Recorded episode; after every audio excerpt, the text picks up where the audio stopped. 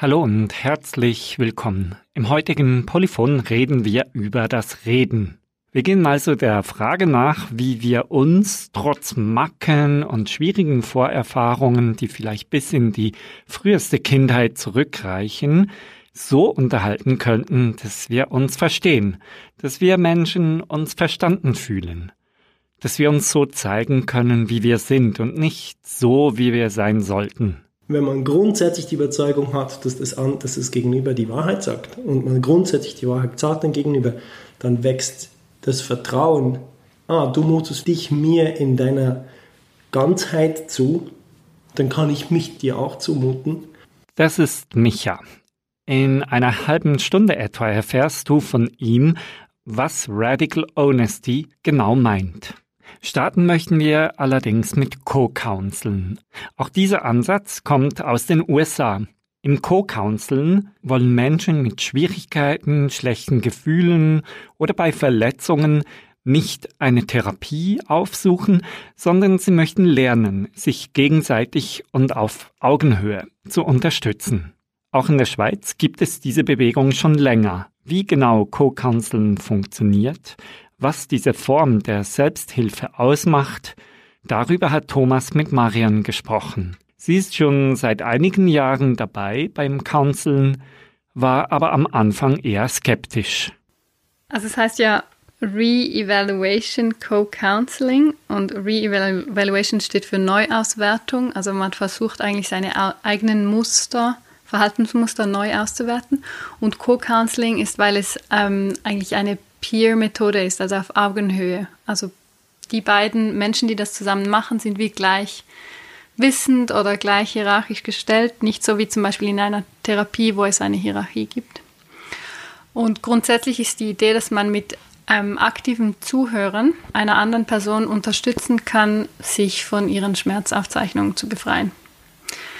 So das einfachste Beispiel ist, wenn ein Kind umfällt, dann weint es, weil es Schmerzen hat. Wenn es fertig geweint hat, ist es wie geheilt von dem Schmerz.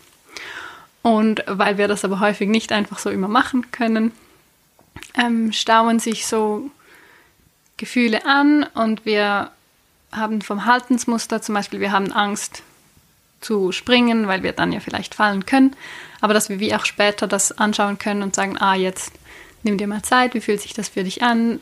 Vielleicht willst du jetzt noch nachholen, was du als Kind nicht machen konntest und dann wieder frei auf neue Situationen zugehen. Wie kann ich mir das vorstellen? Es gibt dann eine Gruppe von Leuten, die sich da einfach trifft. Also wie sieht so ein Setting aus? Also das Grundsetting ist eigentlich einfach eins zu eins, also zwei Menschen, die das zusammen machen.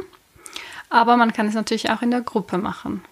Zum Beispiel, man kann sich in einer Gruppe zu einem bestimmten Thema treffen. Wir haben monatlich eine Gruppe von Frauen, die sich trifft, zum Thema Sexismus zu arbeiten.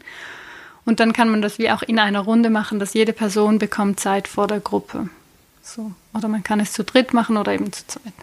Ich denke, es gibt so vielleicht wie drei Ebenen. Eine Ebene ist so die ganz individuelle, die mir in meiner Lebensgeschichte widerfahren ist. Zum Beispiel, ich habe als kleines Kind eine enge Bezugsperson verloren und das hat mich geprägt, wie ich auf Menschen zugehe oder wie ich Menschen loslasse oder so. Und dann gibt es eine höhere Ebene von ähm, Identitäten. Also welche ähm, Schmerzaufzeichnungen habe ich äh, wie so imprägniert in mir, weil ich eine Frau bin. Und dann gibt es noch eine dritte Ebene von so halt so gesellschaftlichen Veränderungen, die man anstrebt. Also dass man sich wirklich so auch gegen Unterdrückung versucht aufzulehnen. Das heißt zum Beispiel, ich könnte mich als weiße Person wirklich be bewusst daran arbeiten, wie, wie habe ich verinnerlichte Rassismen und diese so befreien. Du hast ja von Schmerzaufzeichnung geredet. Das ist jetzt so ein Wort, das gebraucht man vielleicht so im Alltag nicht. Was genau versteht man im Co-Counseling darunter? Wir glauben eigentlich, dass wir jeder Mensch könnte sich von äh, einer schmerzvollen äh, Erfahrung sofort heilen. Also zum Beispiel wie das Kind, das umfällt, es weint und es ist geheilt von diesem Schmerz. Aber wenn das wie nicht funktioniert, weil ihm zum Beispiel gesagt wird, ah, hör auf zu weinen, ist nicht so schlimm jetzt, und das passiert über ganz viele Male, dann zeichnet sich das wie so als Erinnerung auf, so, ah, ähm, also es ist wie so installiert in meiner Erinnerung. Und dann ist es wie eine Aufzeichnung. Und, und aus einer Schmerzaufzeichnung gibt es dann so wie ein Verhaltensmuster. Also zum Beispiel, wenn jemand immer ähm, ausgelacht wurde in der Schule, dass die Person dann vielleicht nicht mehr vor Leute hinstehen kann, weil es so ähm, die Erinnerung so stark ist, dass das so schmerzvoll ist. Und was macht man denn im Co-Counseln damit? Also wenn ich jetzt immer ausgelacht wurde als Kind und deswegen irgendwie nicht vor einem Publikum sprechen kann, was was mache ich dann in so einer Sitzung damit?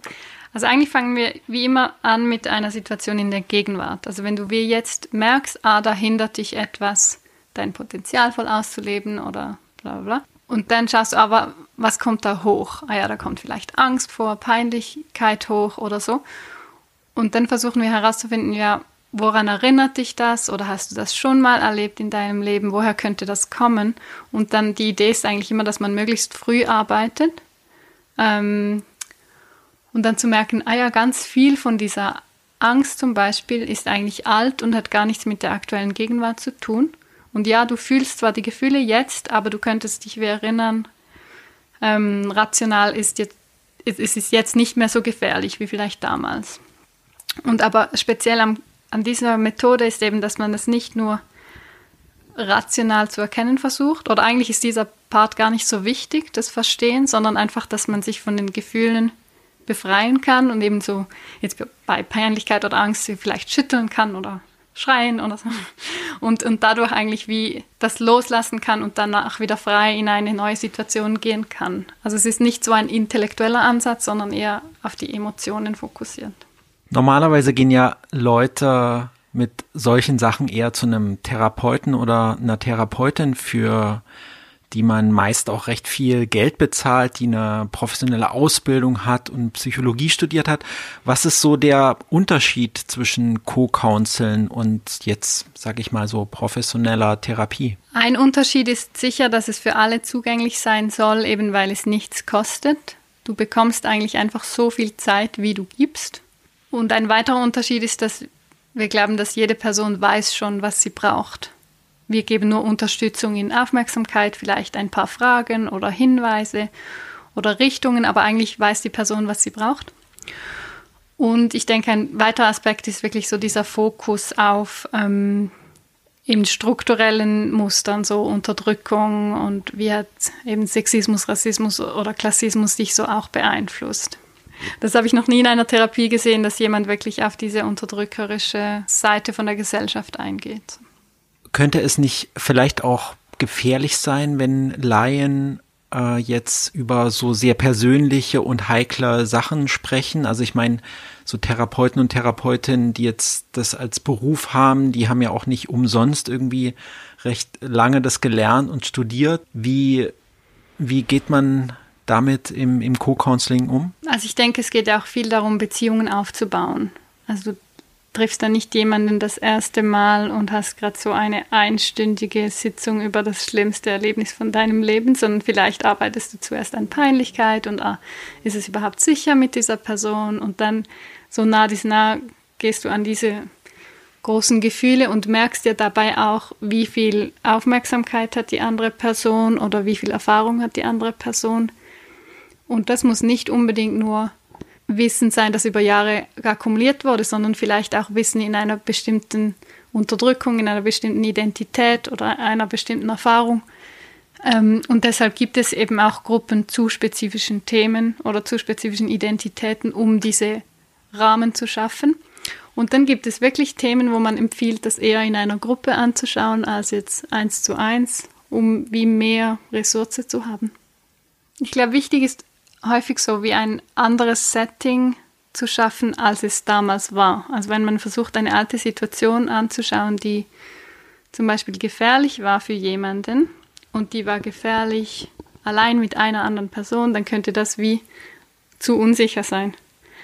Und dass man dann schaut, ah, man schaut das in einer Gruppe an, damit es wie schon ganz klar spür und sichtbar ist für die Person, es ist nicht mehr so wie damals. Es ist jetzt wie ein anderes Setting. Aber ich würde jetzt vielleicht doch nochmal zu der, zu der Frage zurückgehen, wenn es jetzt Leuten zum Beispiel wirklich nicht gut geht, also wo man so in einem, in der Psychotherapie sagen würde, die haben so einen Psycho, logisches Krankheitsbild und sind schwer depressiv oder schizophren oder so. Kann man mit sowas in, in Co-Counseling auch umgehen oder sagt man da auch an einem gewissen Punkt, nee, das damit können wir jetzt nicht handeln oder haben da nicht Ressourcen dafür oder das Fachwissen und würden das lieber an jemand anders übergeben? Ich glaube, so die einzige Bedingung für, das, äh, für diese Methode, die ich erklärt habe, ist, dass beide Personen zuhören können.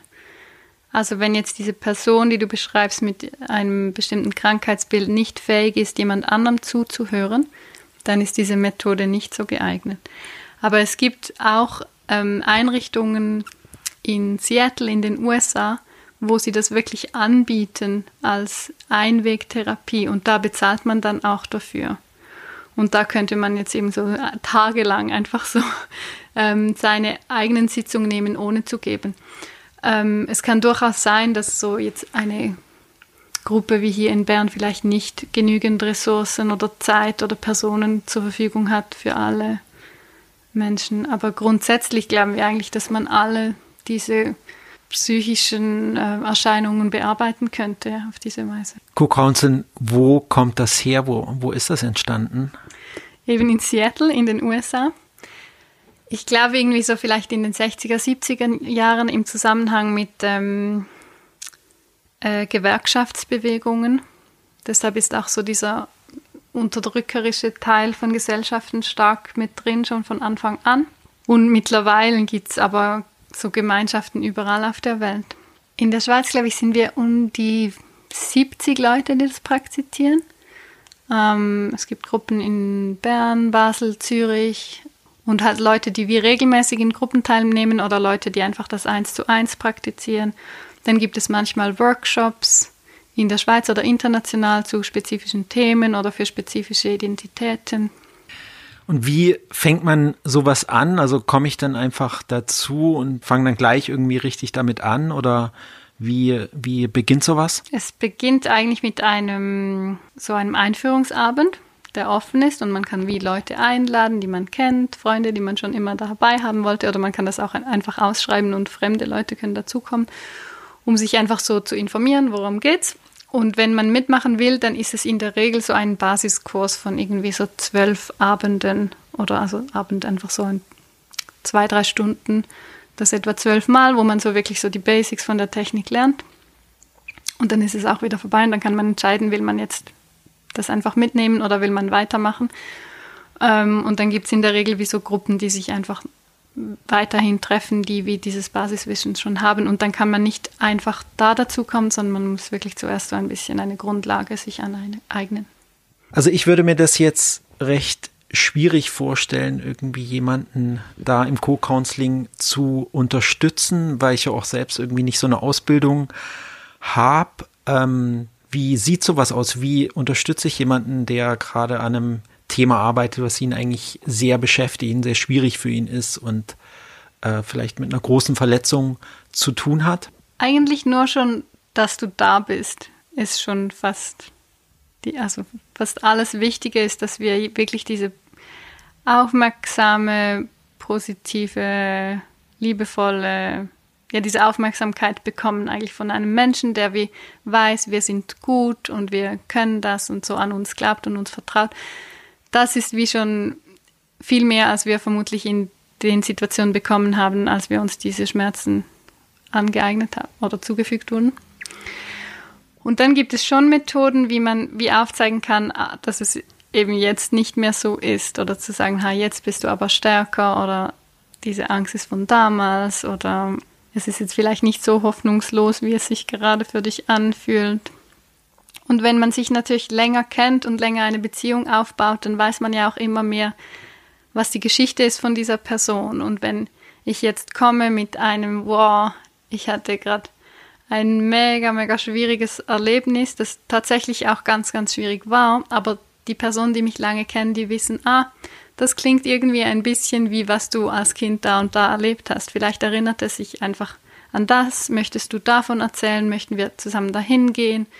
Und vielleicht dieser kleinen Marianne dann an die Hand nehmen und sagen, hey, jetzt bist du stark, wir können uns dagegen wehren, du hast jetzt eine Crew, die dich unterstützt, die auf deiner Seite ist.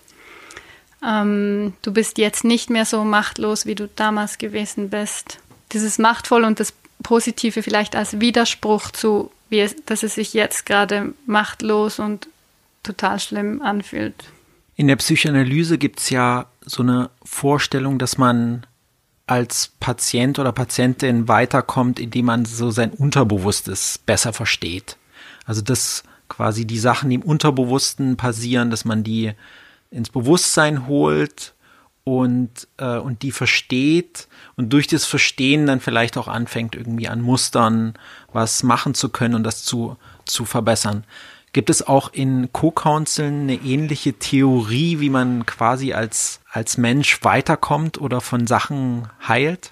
Ja, der Weg ist vielleicht genau umgekehrt, dass es nicht um dieses, man muss bewusst verstehen und analysieren, sondern man muss es einfach mal spüren und sich ähm, wie diese Gefühle, wir sagen so entlasten, diese Gefühle entlasten muss und das dann automatisch wieder so der klare Geist kommt, der weiß, was er will und, und der intelligent nachdenken kann ähm, und neu auf Situationen reagieren kann, so wie es Sinn macht, ohne geprägt zu sein von, von Erfahrungen. Also jetzt nochmal konkret auf das Beispiel bezogen, dass ich immer früher ausgelacht wurde und jetzt fällt es mir schwer, vor einem großen Publikum zu reden. Wie würde ich das, ich sag jetzt mal, in, in den Worten von Co-Counseln entlasten? Ja, was sind denn die Gefühle, die hochkommen für dich?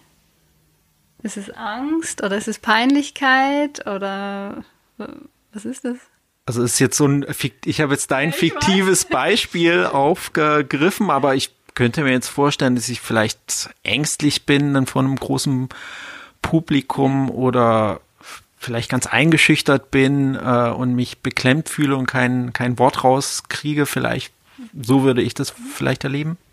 Dann könnten wir zusammen mit deinem Kanzler uns zum Beispiel ein bisschen schütteln und so ein bisschen, ah, ist das gruseliger und so versuchen an die Gefühle ranzukommen. Und eben die ersten können vielleicht sein eher so Peinlichkeit und Lachen, aber vermutlich geht es dann schon auch tiefer und es ist wie so vielleicht panische Angst und man muss wirklich auch irgendwie weinen oder zittern oder ähm, schwitzen, keine Ahnung. Und das wie so, wie, also der, der Körper weiß wie eigentlich genau, welche Reaktion es braucht, aber uns wurde das so verlernt zu spüren, dass es manchmal häufig, also durchaus eine Weile geht, bis wir herausfinden, was ist jetzt so die Antwort, die mein Körper gehabt hätte zu dieser Situation. Das braucht vielleicht auch ein paar Sitzungen, bis man das dann hat. Und gibt es auch so eine Vision, die Co-Counseln hat, wo die Welt oder wo man als, als Gruppe hin möchte? Ja, eine Welt frei von Unterdrückung. Weil wir glauben, dass diese, die Unterdrückung wie eben Rassismus, Klassismus, äh, Sexismus nur aufrechterhalten oder eben auch zu einem großen Teil aufrechterhalten werden, weil wir die so verinnerlicht haben. Und wenn wir uns befreien könnten von diesen Aufzeichnungen, dann als Menschen, wie wir geboren wurden, würden wir nicht so handeln, wenn uns nichts zugefügt wurde und uns so fest davon zu befreien, dass einerseits wir weniger davon betroffen sind, aber dass wir uns auch einsetzen können dagegen.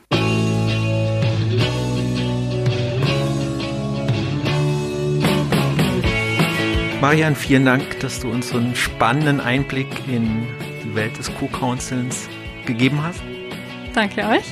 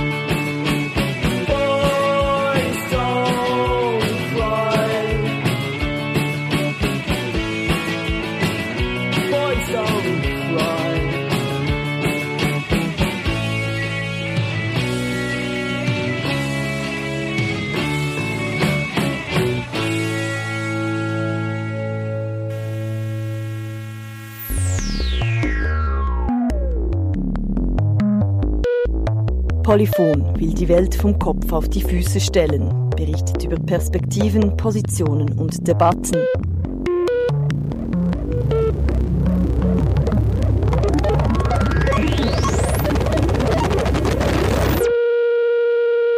Wir müssen reden. Das das Thema des heutigen Polyphons. Nachdem Thomas im ersten Teil der Sendung von Marian erfahren hat, was Co-Counseling beinhaltet, geht es nun im zweiten Teil der Sendung um Radical Honesty. Auch das ist ein Kommunikationsansatz, der helfen kann, sich zu verständigen. Auf Deutsch heißt Radical Honesty so viel wie bis an die Wurzel ehrlich. Ich habe Micha gefragt, was Radical Honesty für ihn bedeutet bist an die Wurzeln ehrlich, im Kern ehrlich, im Grunde ehrlich, eben nicht wie brutal ehrlich, brutal honesty, wie manchmal Leute das Gefühl haben, was radikal heißen soll. Es ist bewusst nicht radikale Wahrheit oder so, sondern der Ansatz äh, geht nicht davon aus, dass ich eine allgemeingültige Wahrheit habe, sondern dass ich eigentlich nur ehrlich kommunizieren kann, was gerade bei mir abgeht. Also dass ich in größter Transparenz einem gegenüber das mitteile, was gerade in meinem Kopf oder in meinem Körper äh, passiert. Das ist die grundlegendste Ehrlichkeit, die ich an den Tag legen kann. Wenn man das ein bisschen ernsthaft betreiben will, wird einem auch von allen empfohlen, meditiere regelmäßig, bewege dich regelmäßig, sodass du dich in deinem Körper wohlfühlst, sodass du deinen Körper kennst. Ähm, weil dein Körper ist ein Freund, der dir Signale gibt. Sei dir bewusst, was für Prozesse in deinem Kopf abgehen. Sei dir bewusst, was, dein, was in deinem Körper abgeht. Weil dann kannst du auch, kannst du auch genau das kommunizieren. Weil wenn man, immer, wenn man nur auf die Kommunikationsebene geht, dann, dann vergisst man den Teil, der, der bei sich ist. Es ist eine laufende Achtsamkeitsmeditation, die aber auch noch mitteilt, worüber man gerade achtsam ist. Das gefällt mir sehr als Vorstellung. Wie kam es denn dazu, dass du dich mit Radical Honesty begannst zu befassen? Akut war es so, dass ich aus einer Beziehung gekommen bin, in der ich ziemlich stark angelogen wurde und bis in mein tiefstes Inneres mir mein Körper gesagt hat, irgendwas stimmt da nicht und ich Sachen gemacht habe, wie irgendwie Handy meiner Partnerin anzuschauen, was überhaupt nicht in meinem Wesen liegt. Äh, und wie gemerkt, stimmt was nicht, stimmt was nicht, stimmt was nicht. Und mein Gegenüber hat mir immer gesagt, nee, ist alles okay und diese Grunderschütterung hatte, dass da irgendwas gar nicht stimmt. Und er erst nach der Trennung, einige Zeit nach der Trennung, dann das Geständnis quasi von, von ihr kam, dass sie mich angelogen hatte, als ich Sachen, als ich ihr Fragen gestellt habe, äh, die, die wichtig waren für mich. Und dann dieses Gefühl zu haben, ah, ich war nicht falsch. Meine Wahrnehmung, dass irgendwas nicht stimmt, war nicht falsch. Und dass sie sich in ihre Lügen verstrickt hat und ich immer versucht habe, die Realität so umzuinterpretieren, dass es irgendwie gestimmt hat mit dem, was sie gesagt hat, obwohl mein ganzes Körpergefühl war, geht gar nicht, geht gar nicht. Wir haben uns das Leben so kompliziert gemacht durch, diese, durch dieses sich voreinander verstecken, vor allem sie sich vor mir verstecken, äh, dass als ich dann von, von dieser radikalen Ehrlichkeit gehört habe, gedacht habe, wow, gut, das ist spannend, das hätte uns extrem viel Leiden erspart. Ich habe mir eine Webseite ein wenig angeschaut, radicalhonesty.com. Dort werden verschiedene Grundannahmen beschrieben. Zum Beispiel heißt es dort eben, Lügen seien eine der Hauptursachen für menschliches Leiden. Ehrlich zu leben hingegen sei ein Gegenmittel zu diesem Schmerz. Ich habe mich dann gefragt, ja, wenn Lügen Leiden bedeutet, wie kommt es denn dazu, dass Lügen trotzdem so allgegenwärtig zu unserem Alltag als Menschen gehören? Hm. Ich habe das Gefühl, Lügen ist so ein bisschen wie Zucker. Es ist so die sehr schnell, schnell zu findende Lösung für ein Problem. Ah, es ist etwas Unangenehmes. Uh, wenn ich der Person jetzt was die Wahrheit sagen würde, dann wäre das anstrengend. Ah, ich sage doch was anderes. Es ist extrem menschlich, lieber schnell diesen Weg zu gehen. Und Lügen ist auch nicht etwas Böses oder so. Es ist wie, es ist ein, eine Gewohnheit, die je mehr man es macht, desto einfacher geht es, diesen Weg zu gehen. Das Problem ist nur, dass man baut tendenziell Lügengebilde, die einen weiter wegbringen von der anderen Person.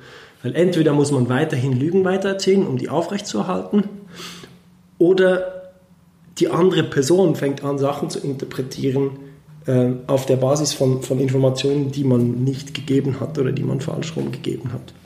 Wenn Lügen Zucker ist, was ist dann Radical Honesty im Gegensatz dazu? Wenn Lügen ein Zuckerguss quasi ist, ist Radical Honesty ein Kuchen, der diesen Zuckerguss nicht braucht, sondern so die ganze Komplexität eines Nahrungsmittels. So.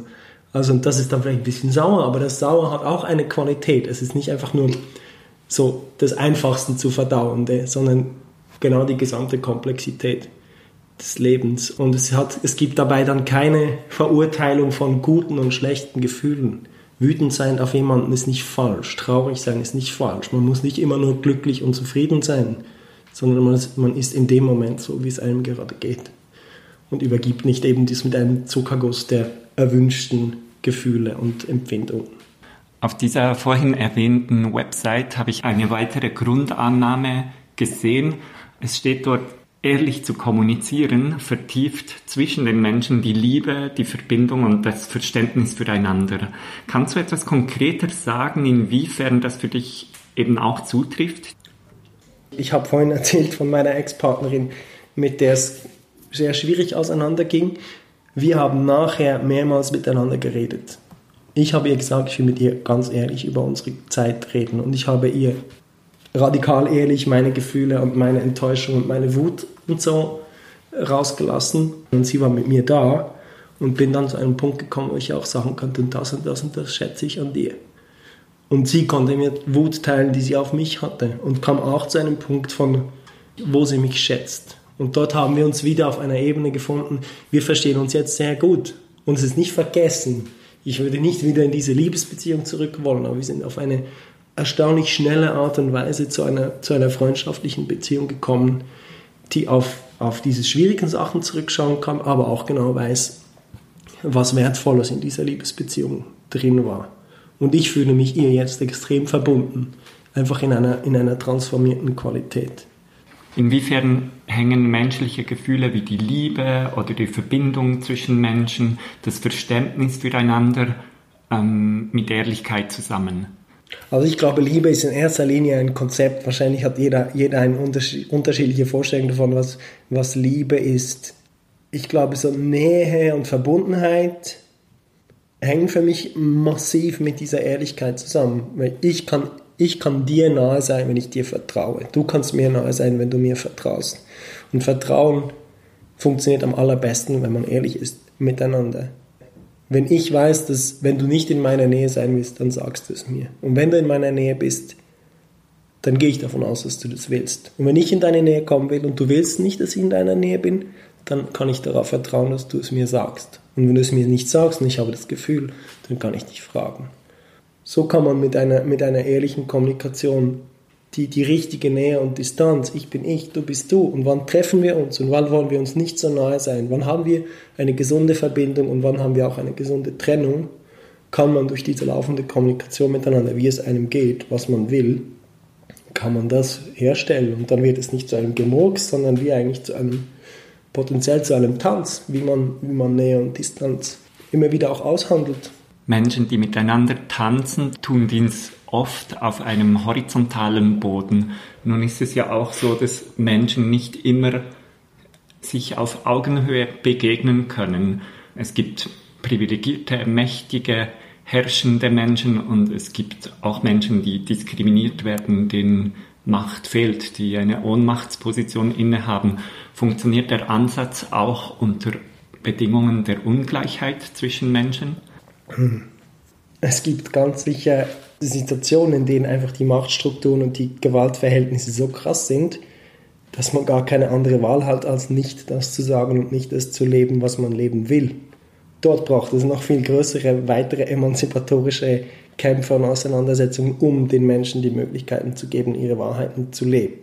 Ich glaube jedoch, dass es dieser Moment von diesem unmittelbaren, wir haben unterschiedliche Positionen, wir haben unterschiedliche, unterschiedliche Möglichkeiten sogar, aber jetzt rede ich zu dir vom Mensch zu Mensch, dass das durchaus sehr starke emanzipatorische und transformative Qualitäten haben kann in allen möglichen, in allen möglichen Situationen.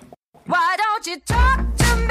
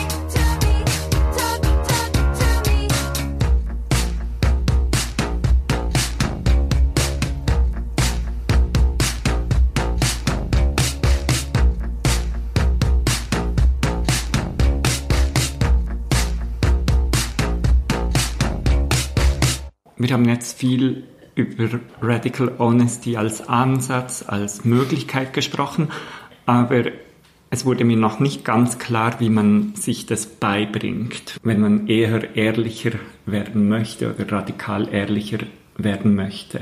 Muss man dafür in eine Therapie oder besucht man eine Ausbildung? Kann man das auch alleine einfach sich beibringen, indem man sich einen tollen Podcast anhört oder ein Kollektiv gründet, das sich das ähm, gemeinsam beibringt? Wie gehen Menschen davor?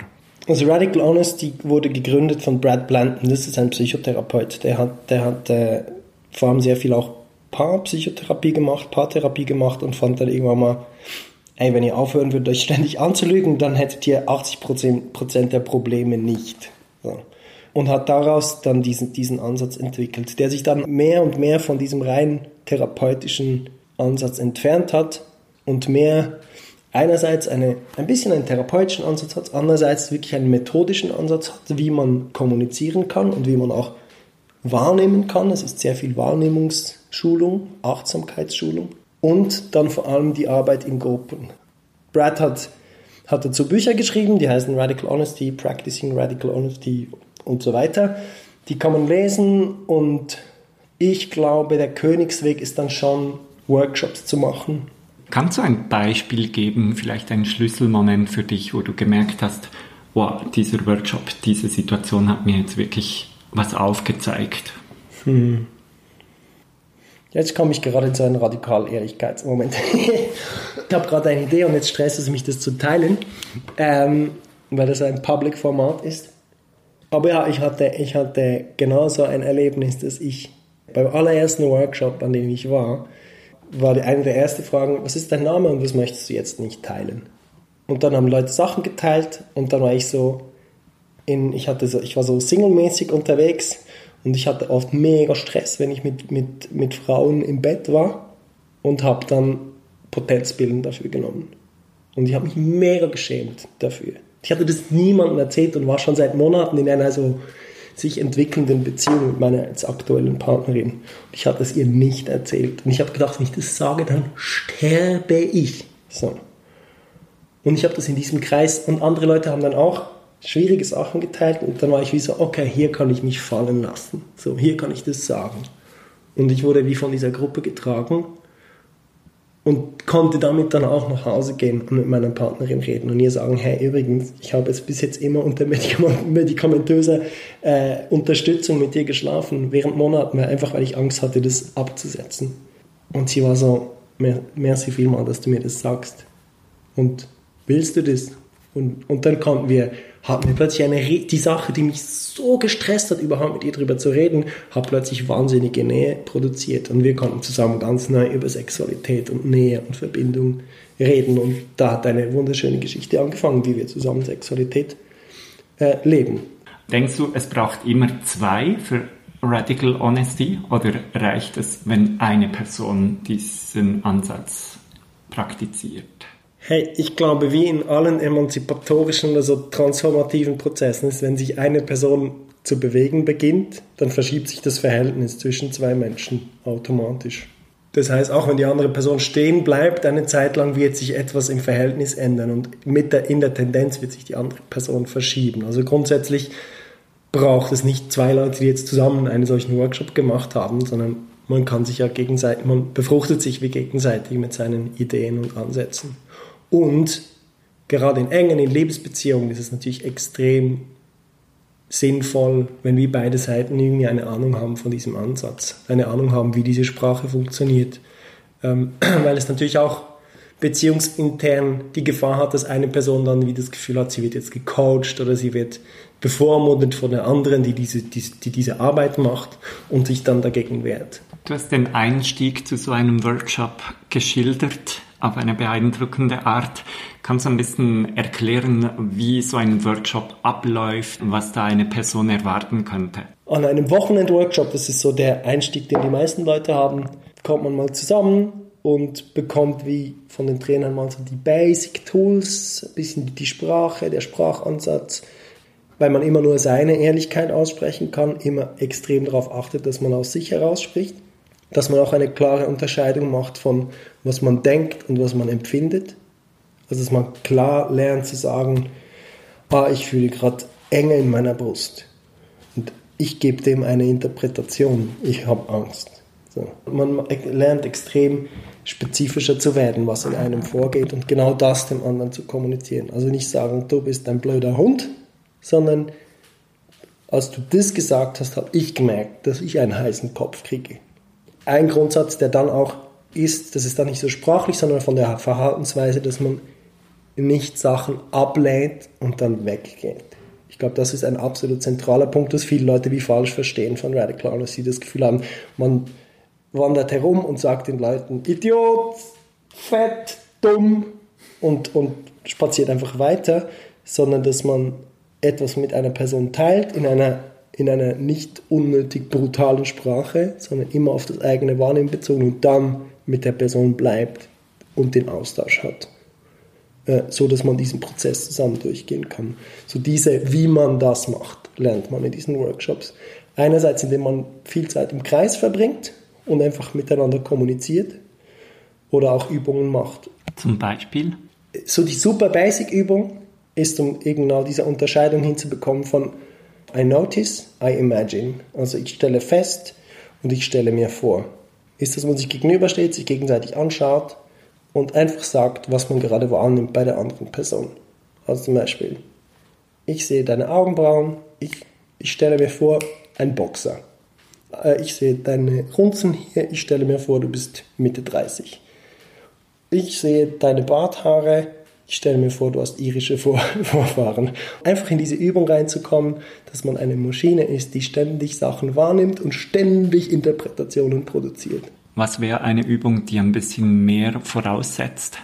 Zum Beispiel, dass man sich gegenseitig nackt gegenübersteht und einfach mal sagt, was einem gefällt am Gegenüber und was einem nicht gefällt am Gegenüber.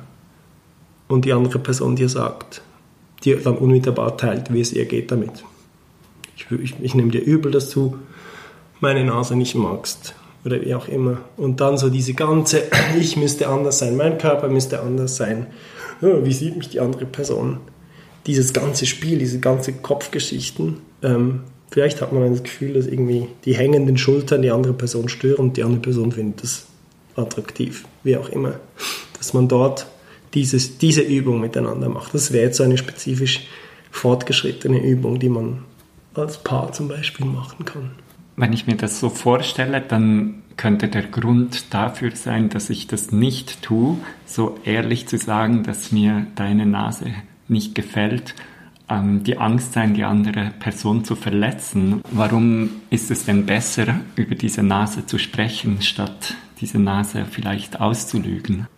Es kann durchaus sein, dass das der anderen Person komplett egal ist dass du vielleicht immer wieder denkst, meinen, oh, ja, Micha wäre so attraktiv, wenn nur seine Nase nicht so rund wäre. Und ich vielleicht schon lange, wie ich vielleicht ein super Verhältnis zu meiner Nase habe, weil die mich an meinen Großvater erinnert, den ich extrem gern habe. Und wenn du mir das nicht sagst, machst du dir vielleicht Gedanken darüber. Ich darf Micha ja nie sagen, dass ich ihn zwar wunderschön finde, aber seine Nase gefällt mir nicht so sehr. Und du fängst ja an, Geschichten zu produzieren, die Distanz zwischen uns herstellen, die vielleicht absolut nicht nötig wäre. Und vielleicht sagst du mir, ich finde dich, ich find dich schön und deine Nase gefällt mir nicht so sehr. Und dann kann ich vielleicht wütend auf dich werden, vielleicht merke ich, ich fühle mich gerade verletzt, ich bin traurig, dass du mir das sagst. Aber wenn du mit mir in dem bleibst und, und, trot, und, und trotzdem mich als Person insgesamt wie wahrnimmst und wertschätzt und auch diese Verletzlichkeit mir gegenüber äh, an den Tag stellst, mir das zu sagen, weil das ist, du machst es ja nicht einfach böswillig sondern weil du, weil, weil du Nähe zu mir willst, dann kann ich das auch tragen und weiß auch, dass du mir ein andermal sagen wirst, hey, diesen Satz, den du gestern gesagt hast, der hat mich genervt. Es stellt dann halt das Vertrauen her, dass du mir vielleicht auch solche Sachen sagst, die ich in dem Moment nicht unbedingt hören will. Es geht dann halt auch wieder einfach darum, dass du mir das nicht einfach sagst und weg ist. Ja, du hast es erwähnt oder wir haben es bereits erwähnt in unserem Gespräch. Die Menschen sind ja äh, nicht alle gleich. Sie haben nicht alle die gleichen Möglichkeiten sprachlich, aber auch von ihrer, ihrer Position in der Gesellschaft sind sie ungleich. Und im Polyphon machen wir das ja oft zum Thema. Wir sprechen über unterschiedliche Formen von Herrschaft oder gesellschaftliche Gewalt ähm, die uns prägen. Und wir sprechen auch viel über Ideologien oder Diskurse, die eigentlich extrem geprägt von Lügen sind, eher als von Ehrlichkeit. Ist es nicht irgendwo durch utopisch, dass wir Menschen, die in einer gewissen Maßen verlogenen Welt leben müssen und von ihr auch durch und durch geprägt werden, ehrlich sein könnten? Es ist ein extrem utopischer Ansatz. Also Brad, der das ins Leben gerufen hat, der ist auch, der ist auch so ein, ein alter Hippie. Er will einfach eine Revolution auf der Welt. Mir gefällt auch an Radical Honesty dieses einerseits utopische, dass es nie, es, wir werden nie absolut ehrlich sein können, aber fang mal damit an, in diese Richtung zu arbeiten. Man wird auf der individuellen Ebene immer wieder die leichten Lügen oder auch die gröberen Lügen äh, von sich geben. Man wird sich immer wieder in Situationen finden, in denen mm, Lügen die, die Oberhand gewinnen. Aber das ist ja wie nicht der Grund, nicht in eine Richtung zu gehen, in der man das Gefühl hat, das wäre ein guter emanzipatorischer Weg. Bei dir spürt man extrem, dass du in Radical Honesty Emanzipation erleben konntest. Wie schätzt du das ein, wenn massenhaft Menschen eher radical honest werden oder radikal ehrlicher werden? Was hat das für eine Veränderung zur Folge? Würde das die Welt besser machen? Ich glaube, es würde die Welt ein Stück weit, ein Stück weit chaotischer machen und wahrscheinlich weniger effizient im Sinne von, wie heute im politischen Diskurs meistens Effizienz gebraucht wird. Ich glaube, sehr viele Leute würden viel stärker darauf hören, zu ver versuchen zu hören, was sie eigentlich wollen. Ob das, was sie gerade machen, das ist, was sie mit dieser beschränkten Zeit auf diesem Planeten anstellen wollen. Ich gehe davon aus, dass wenn viele Menschen, viele, viele Menschen so unterwegs wären, wir einen viel achtsamen Umgang mit uns untereinander hätten und mit all dem Weiteren, was unsere Welt ausmacht, äh, über die einzelnen Menschen hinaus. Das war Micha, der über Radical Honesty gesprochen hat. Und übrigens, die Personen, die relativ intim erwähnt wurden im Interview, haben alle ihr Okay dazu gegeben.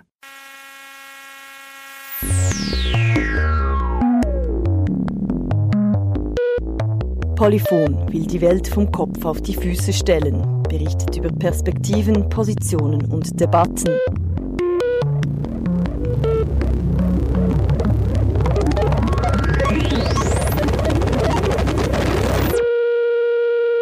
Ja, und das war's dann auch schon wieder vom heutigen Polyphon. Wir müssen reden. Darum ging es heute. Geredet haben wir mit Marian über das Co-Counseln und mit Micha über Radical Honesty.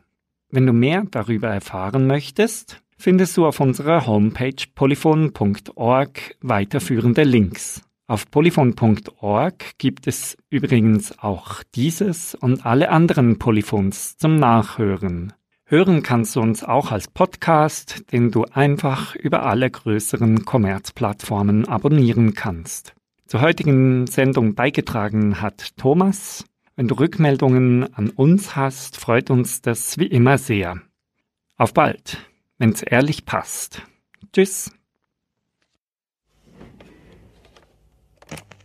Wenn du zerbrochen bist und nicht mehr weiter weißt und die Hoffnung hängt sich auf, mach irgendwas, Wein, Schrei und Tanz, passt aufeinander auf.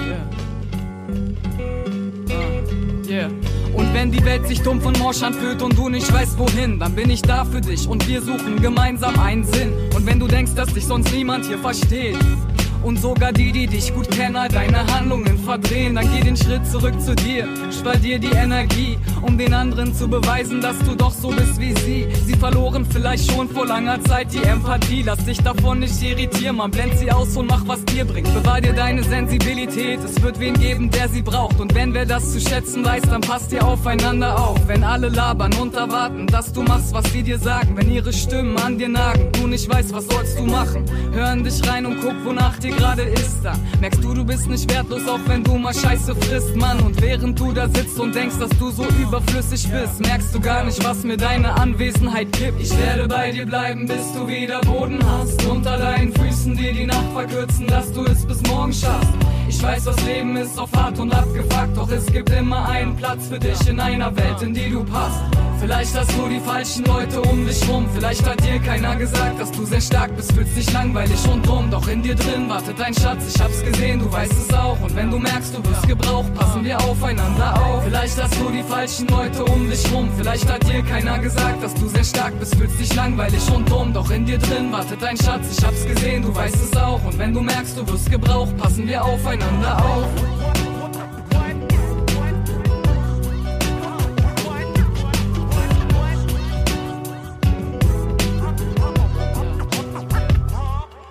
Und es wird morgen ne geben, an denen dich die Angst begrüßt. Und dann werden wieder welche kommen, an denen du fühlst, dass du gar nicht so einsam bist, Mann, wie du immer dachtest. Und die Hoffnung sich gelohnt hat, du denkst, dass du träumst und gar nicht wach bist.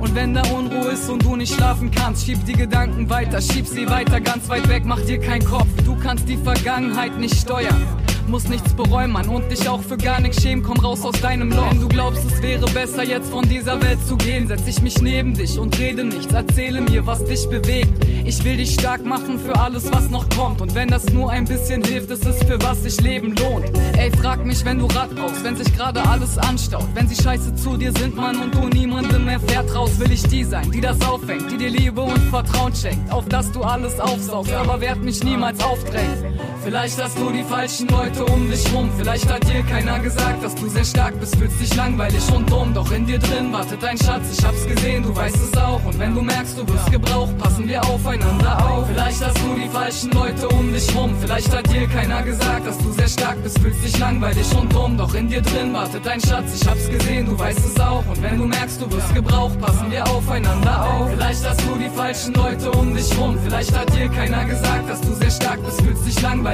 und dumm, doch in dir drin wartet ein Schatz, ich hab's gesehen, du weißt es auch. Und wenn du merkst, du wirst gebraucht, passen wir aufeinander auf. Vielleicht hast du die falschen Leute um dich rum, vielleicht hat dir keiner gesagt, dass du sehr stark bist, fühlst dich langweilig und dumm, doch in dir drin wartet ein Schatz, ich hab's gesehen, du weißt es auch. Und wenn du merkst, du wirst gebraucht, passen wir aufeinander auf.